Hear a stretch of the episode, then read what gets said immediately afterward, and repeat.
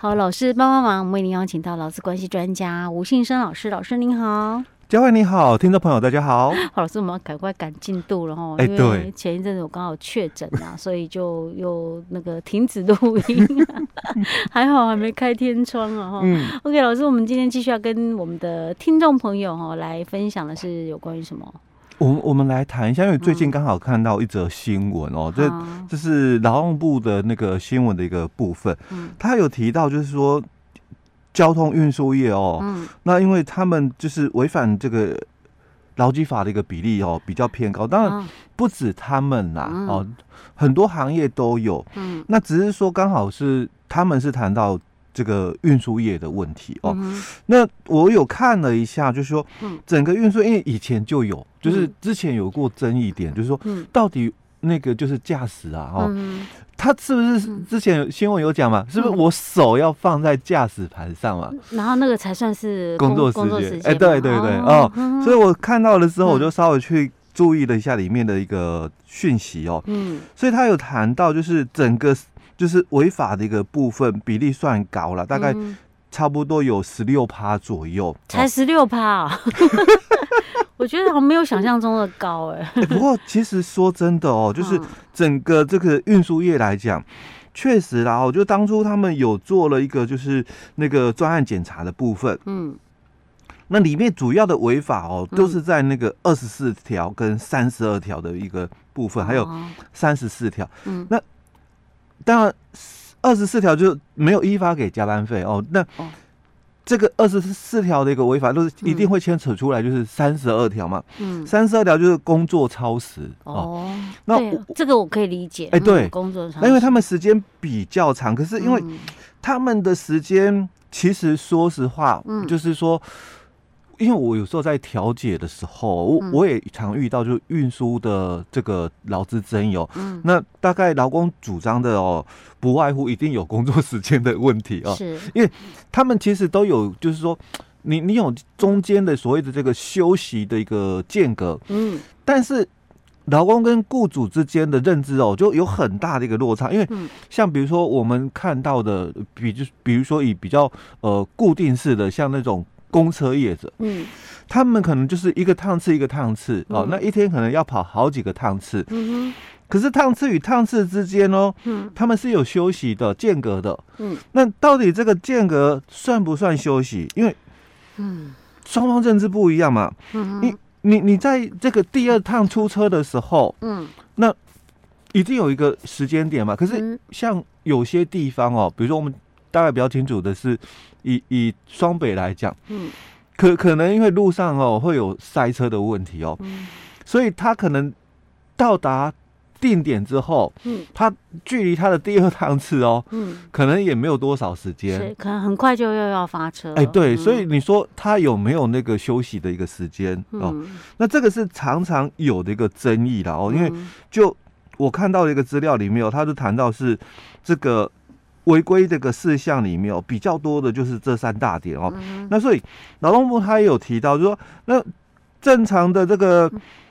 情形的话，一般劳工呢哦，每天的这个正常工时是不可以超过八个小时啊。那雇主延长劳工的一个工作时间嘛，那连同这个正常的一个工作时间哦，一天不可以超过十二小时哦。嗯、那你延长的一个工作时间，那一个月原则又不可以超过四十六哦。那他说。那个，如果雇主依照前开一个规定哦，延长劳工的工作时间嘛，那你就要依法给这个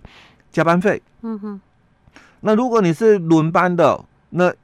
更换班次的时候，原则上又要有一个间隔时间。所以到底哦，因为像比如说，尤其是像这种间隔时间，以他们那个公车业者来讲，我我跑最后一班车哦。嗯。那如果隔天呐，因为因为。可能大家都会这样轮，我我了解的大概公车业者的作业了哦，嗯，不会固定让你就是说都跑第一趟次或第几趟次哦，但。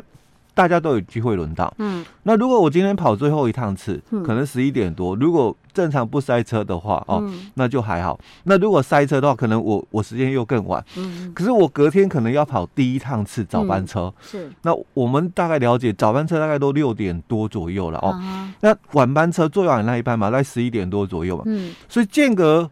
绝对又没有符合我们法规里面讲说，哎，班与班的一个间隔三十四条提到嘛，你要间隔十一个小时，嗯，那基本上也也不符合哦，嗯，所以这个工作时间的部分，我记得我们之前也谈到过，我们先简单的来复习一下哦，就工作时间它有五大样态，然后一个就是劳工在提供劳务的正常工作时间，嗯。那另外还有一种样态，说看起来好像没事做，嗯，哦，但他是随时在等待客人上门上门之后，然后要随时提供劳务的待命时间。啊、哦。那还有一种就是备勤时间，嗯，那备勤的话，可能我我不像刚刚讲的候传的一个部分，我我要马上就是提供劳务的，嗯，我我我可能是可以在就是说休息室。哦，那边休息的那等，就是说有事情突发状况，我再来处理的哦。这种的待命时间跟后备勤时间哦不太一样的，因为待命的话，他是要在工作场所，嗯，随时准备提供劳务，嗯，那这种的备勤的部分，他是不用的，嗯，他他只是人必须留在场所工作场所内，但他不像说我们刚刚讲的哦，那个我我我是门市。那现在没客人嘛，嗯，所以我我当然就是坐在那边等客人上门嘛，哦，所以我我是在待命的哦。那刚刚我讲说备勤的话就不一样啊，我可能是可以在休息室那边，那有紧急的事情哦，那我在处理的这种备勤的一个部分。那还有一种候传的，嗯，哦，候传时间的话，它的争议点就更大，因为候传时间基本上它不需要在。劳动场所待命的，他是可以，就是说人在场所外面哦，但是有事情叫你的时候，你要来，哎，对，你必须马上在一定时间来到这个工作场所。那所以我们之前也谈到过，前面三种工作时间的认定是比较没有问题的。嗯，那后传的部分，就人家讲了 uncle 哦。嗯。候传的部分比较有争议性，因为毕竟他如果没有被传唤的话，他是不用进办公室，或者是不用进工作场所。只是他如果有被传唤的话，他可能必须在一定的时间内到达。哦，那有的就是如果你没有在一定的时间内到达，嗯，会有处罚。那有的说有的是没有处罚哦，所以我们针对说有处罚跟没处罚的部分就有两种区隔。有有处罚的话，那我的安候时间虽然我是可以离开场所的，可是，在一定的时间内，我被被传唤了，我要赶回来的。我没有赶回来，我要受罚嘛。所以这种的这个候传时间，我们认为应该是属于工作时间哦。嗯、那另外一种说啊。不处罚的，你没回来没关系，哎，没回来 没关系，那就放假了嘛，哦，那那这种的话，候传时间，多数的这个学者认为说，那应该不能算工作时间了哦。那还有就是休息时间哦，但休息时间也是蛮有争议。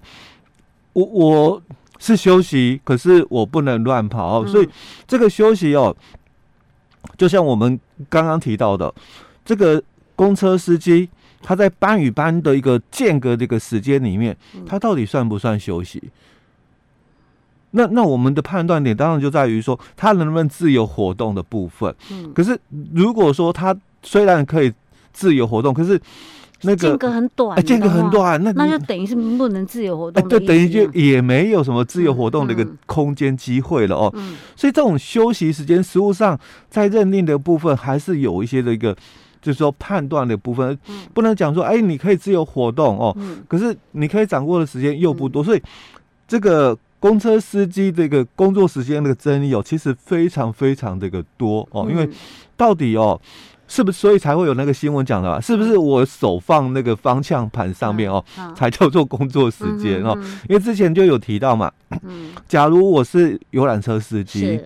那我今天我在客人嘛到达定点了，嗯，当然。游客都下车了，嗯，那我我当然就休息没有错。嗯、可是今天如果有游客，嗯，有的人会下下去游玩啊，嗯，那有的觉得啊这里我去过，我不想下去了，嗯、那那我留在车上好了。那既然有乘游客哦，嗯，乘客在车上，那你说司机他能够自己自由活活动离开吗？当然不行，啊，不行啊，嗯，那我我就要配合，就是车上的这个乘客嘛，嗯、他有可能要下去干嘛？我要帮他开门，然后他他之后又要上来了，嗯、我还要再帮他开门，我我不能乱跑了，嗯、我我变成我就要配合他留守在车上，嗯、所以你说我我算休息吗？嗯，哦，所以才会有人讲。讲了，我说，那那我手是不是一定要放在家 那个方向盘上面嘛，才叫做工作时间？嗯，哦，所以所以不能以这个来做判断基础了哦。嗯，好，所以接下来哦，我们就要来介绍几种哦，工作时间这个认定的一个部分，因为其实，在劳动场所里面，就是我们在公司工厂哦，嗯。其实工作时间就已经很难判断了哦，嗯，更何况是这种是在外面的移动式的，对，你在场所外的哦，嗯，那那你的工作时间怎么认？嗯，哦，更难认定了，因为场所内的就就有这么刚刚我讲的五种样态，然后就有多么多的一个判断的一个不同点。嗯，那虽然我们在这个一百零九年劳动事件法哦，它有一个简单的一个标准，嗯，他说反正。出行记录上面所载的时间嘛，嗯，那我们就把它推定为两个假设嘛，嗯，第一个假设说这个时间是老板你答应的，嗯，第二个假设是这个时间他是在工作的，所以就以打卡记录哦来做一个判断的一个基础，是，但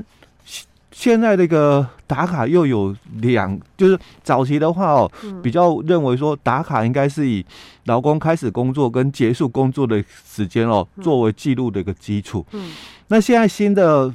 法官那个判断那个基础哦，已经改了。啊，有改成哎、欸，有改说那应该哦，要以这个这个到达公司跟离开公司哦，作为这个记录的一个基础。哦，所以就是就法院的一个见解里面哦，对于这个出行记录的一个记载的一个方式，也也有产生新的一个变化了。哦，OK，好，那关于这一块的话，老师，我们下一集再继续跟大家探讨。嗯，好。